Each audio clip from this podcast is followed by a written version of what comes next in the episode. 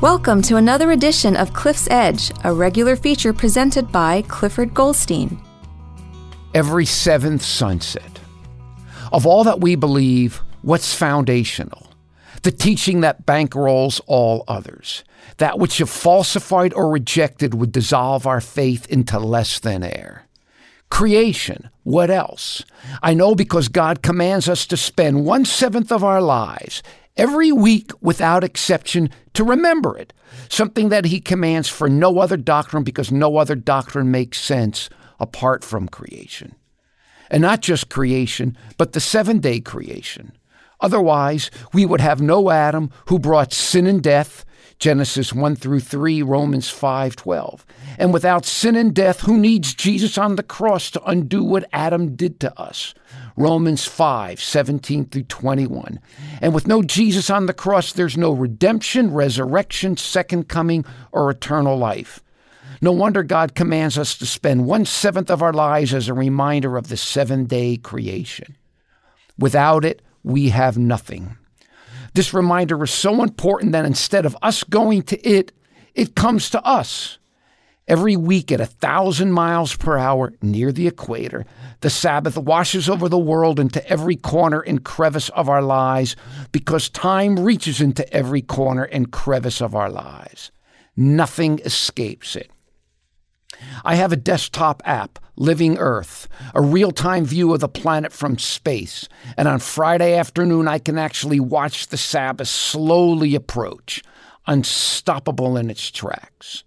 Unstoppable and indestructible, too. Men can demolish shrines, ban pilgrimage, proscribe religions. But who and with what machinations can void the seven day Sabbath? They might as well try to void the sunset. People can hate the Sabbath, reject it, defile it, even try to change it, and he shall intend to change times and laws. Daniel 7:25.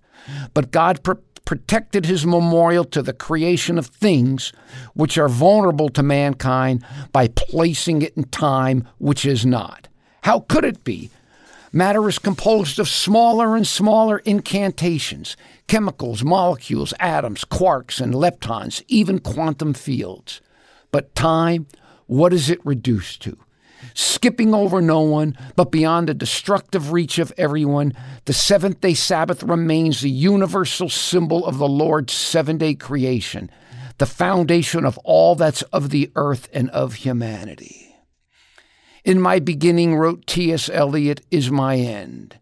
And because our beginning was in Christ, John 1 1 through 3, so shall our end be. 2 Peter 3:13. Here's a truth so crucial that God commands one seventh of our lives to remember it. This un- unstoppable and indestructible reminder, which quietly and gently engulfs us every seventh sunset and has done so from the six days when the Lord made the heavens and the earth, Genesis 2 4, and then rested on the seventh.